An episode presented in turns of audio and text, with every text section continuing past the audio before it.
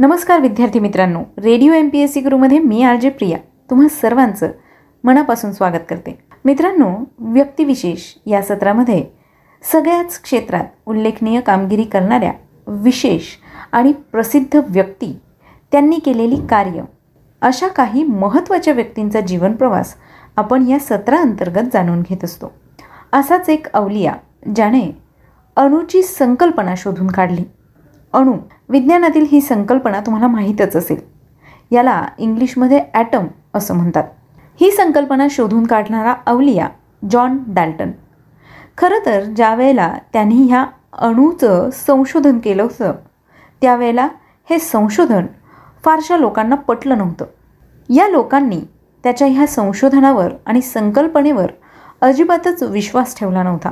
म्हणजे अगदीच सोप्या भाषेत सांगायचं तर लोकांनी त्यांना अक्षरशः वेड्यात काढलं होतं. पण तरीसुद्धा डाल्टन हे त्यांच्या संशोधनावर ठाम होते. तेव्हा मित्रांनो आजच्या या सत्रामध्ये जॉन डाल्टन यांचा जीवनप्रवास एक प्रसिद्ध इंग्लिश रसायनशास्त्रज्ञ व भौतिक शास्त्रज्ञ म्हणून जॉन डाल्टन यांना ओळखलं जायचं. अणुसिद्धांत व वायूंचे गुणधर्म यासंबंधी त्यांनी महत्त्वाचं कार्य केलं. त्यांचा जन्म इगल्स फिल्ड कंबरलँड या ठिकाणी सहा सप्टेंबर सतराशे सहासष्ट रोजी झाला. त्यांनी केंडेल येथे भौतिकी व गणित या विषयांचा खाजगीरित्या अभ्यास केला होता. जॉन डाल्टन यांना आधुनिक अणुसिद्धांतासाठी ओळखलं जातं. डाल्टन यांचा जन्म वाक्कर कुटुंबात इंग्लंडच्या कुंबरलँड प्रदेशातील कॉकर माउथच्या जवळ असलेल्या इगिल्सफील्ड या गावी सहा सप्टेंबर सतराशे सहासष्ट रोजी झाला. त्यांचे वडील विणकर होते. डाल्टनचे शिक्षण गावाजवळ असलेल्या पळशाव हॉल खाजगी शाळेत झाले. वयाच्या सत्ताविसाव्या वर्षी डाल्टन मँचेस्टरच्या न्यू कॉलेजमध्ये निसर्ग तत्त्वज्ञान आणि गणित विषय शिकवण्यासाठी शिक्षक या पदावर रुजू झाले.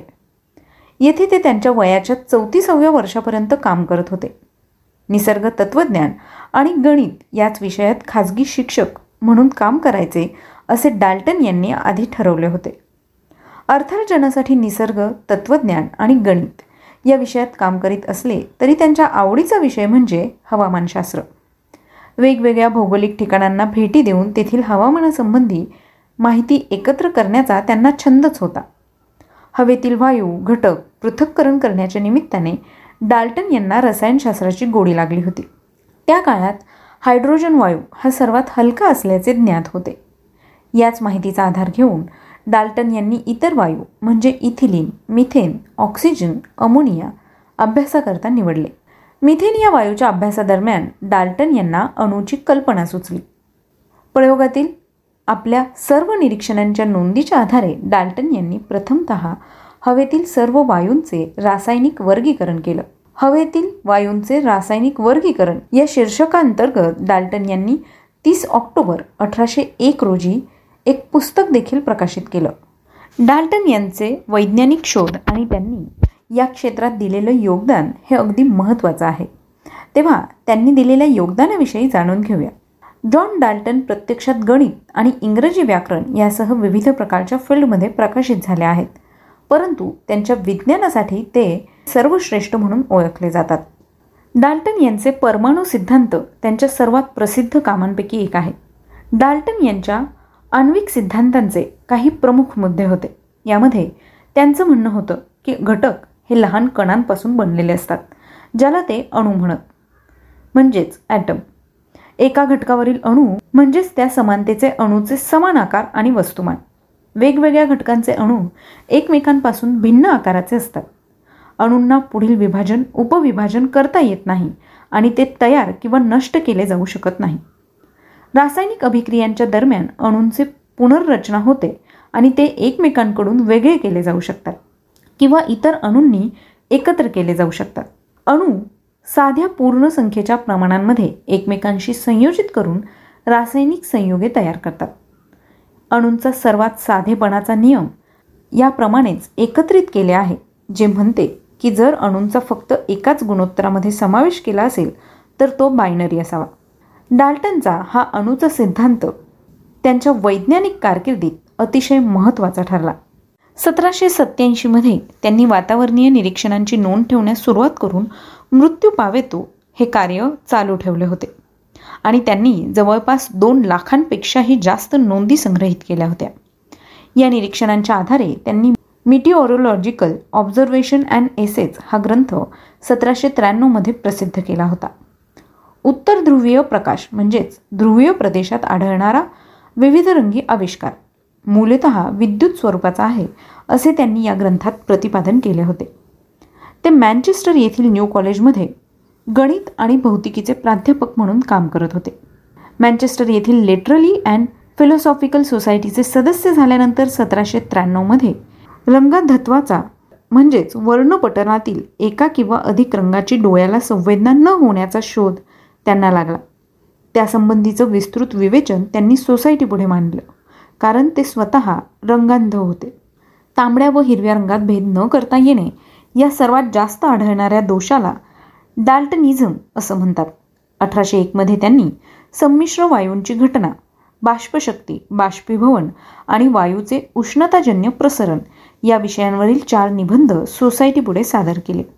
वातावरण विज्ञानाचा शास्त्र या दृष्टीने त्यांनीच पाया घातला आहे व यामुळे त्यांना युरोपभर प्रसिद्धी मिळाली. वायूंची पाण्यातील वायूंची पाण्यातील निरनिराळी विद्राव्यता म्हणजेच विरघळण्याचे प्रमाण व त्यांचे इतर गुणधर्म हे ज्या निरनिराळ्या मूलभूत कणांपासून वायू तयार झालेले आहेत त्या कणांची वजने व संख्या यावर अवलंबून आहेत असे अनुमान त्यांनी काढलं होतं. अठराशे तीनमध्ये वायूंचं शोषण या आपल्या निबंधात त्यांनी वरील सिद्धांत अणुभारांचे एक प्राथमिक स्वरूपाचे कोष्टक तसंच त्यांच्या वायूंच्या अंशिक दाबासंबंधीचा सुपरिचित नियम देखील प्रसिद्ध केला होता. हा नियम म्हणजेच वायू मिश्रणातील एखाद्या वायूचा दाब हा त्या वायूचे त्याच तापमानाला मिश्रणातील एकूण वायूच्या घनफळा इतकेच घनफळ व्यापल्यास त्याच्या होणाऱ्या दाब्या इतके असते असा तो नियम होता. New system of chemical philosophy या ग्रंथात त्यांनी आपले सिद्धांत विस्तारपूर्वक दिलेले आहेत. हे सिद्धांत मांडताना रासायनिक संयोग म्हणजे त्यातील प्रत्येक मूलद्रव्यांच्या ठराविक वजनाच्या अलग कणांचे एकत्रीकरण होय असे गृहीत त्यांनी धरले होते. अणू हे अविभाज्य व अविनाशी आहेत आणि कोणत्याही विशिष्ट मूलद्रव्याचे सर्व अणू एकसारखेच असतात असं त्यांचं मत होतं. संयुगांमधील अणूंच्या संख्येनुसार संयुगांचे वर्गीकरण करण्याची पद्धतीही त्यांनी तयार केली होती. डाल्टन यांचे प्रायोगिक कौशल्य विशेष उच्च दर्जाचे नव्हते व त्यांची कित्येक अणुमाने अगदी चुकीची असल्याचे नंतर आढळून आले. परंतु त्यांचा अणुसिद्धांत आणि अणुभाराची कल्पना मात्र मूलभूत महत्त्वाची ठरली. डाल्टन यांनी सांगितलेली अणुबद्दलची पाच तत्व ही डाल्टन ॲटोमिक थेरीच्या नावाने प्रसिद्ध झाली आहेत. डाल्टनच्या या अणूच्या सिद्धांतामुळेच C plus O two is equal to C O two म्हणजेच कार्बन अधिक ऑक्सिजन बरोबर कार्बन डायऑक्साईड यासारखी रासायनिक क्रियांची जी समीकरणं आहे ते लिहिणं शक्य झालं आहे. आणि त्यावर आधारलेल्या पद्धतशीर आणि नियमबद्ध रसायनशास्त्राचा विकास होत गेला. आणि यामुळेच डाल्टन याला आधुनिक ज रसायनशास्त्राचा जनक देखील समजले जाते.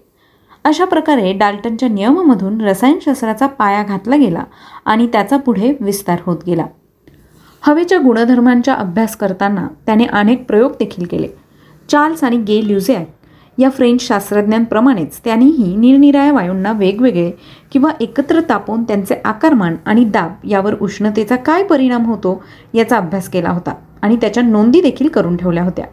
पण चार्ल्सप्रमाणेच डाल्टननेही त्या लगेच प्रसिद्ध केल्या नाहीत. त्याने अठराशे तीनमध्ये आपला सुप्रसिद्ध आंशिक दाबाचा सिद्धांत म्हणजेच लॉ ऑफ पार्शियल प्रेशर मांडला होता. या नियमानुसार वायूंच्या मिश्रणाचा दाब हा त्यामधील प्रत्येक वायूच्या आंशिक दाबांच्या बेरजे इतका असतो. हवेमधील वाफेचा अंशिक दाब शून्य अंशापासून शंभर अंशापर्यंत कसा वाढत जातो हे डाल्टनने प्रयोग करून पाहिले आणि कोष्टकांमधून सांगितले होते. अशा या अणुसिद्धांत मांडणाऱ्या डाल्टनचा आज जन्मदिन. त्याच निमित्ताने आज आपण जॉन डाल्टन यांच्याविषयीची सविस्तर माहिती जाणून घेतली. ही माहिती तुम्हाला कशी वाटली? याविषयी आम्हाला नक्की फीडबॅक आणि सजेशन्स द्या.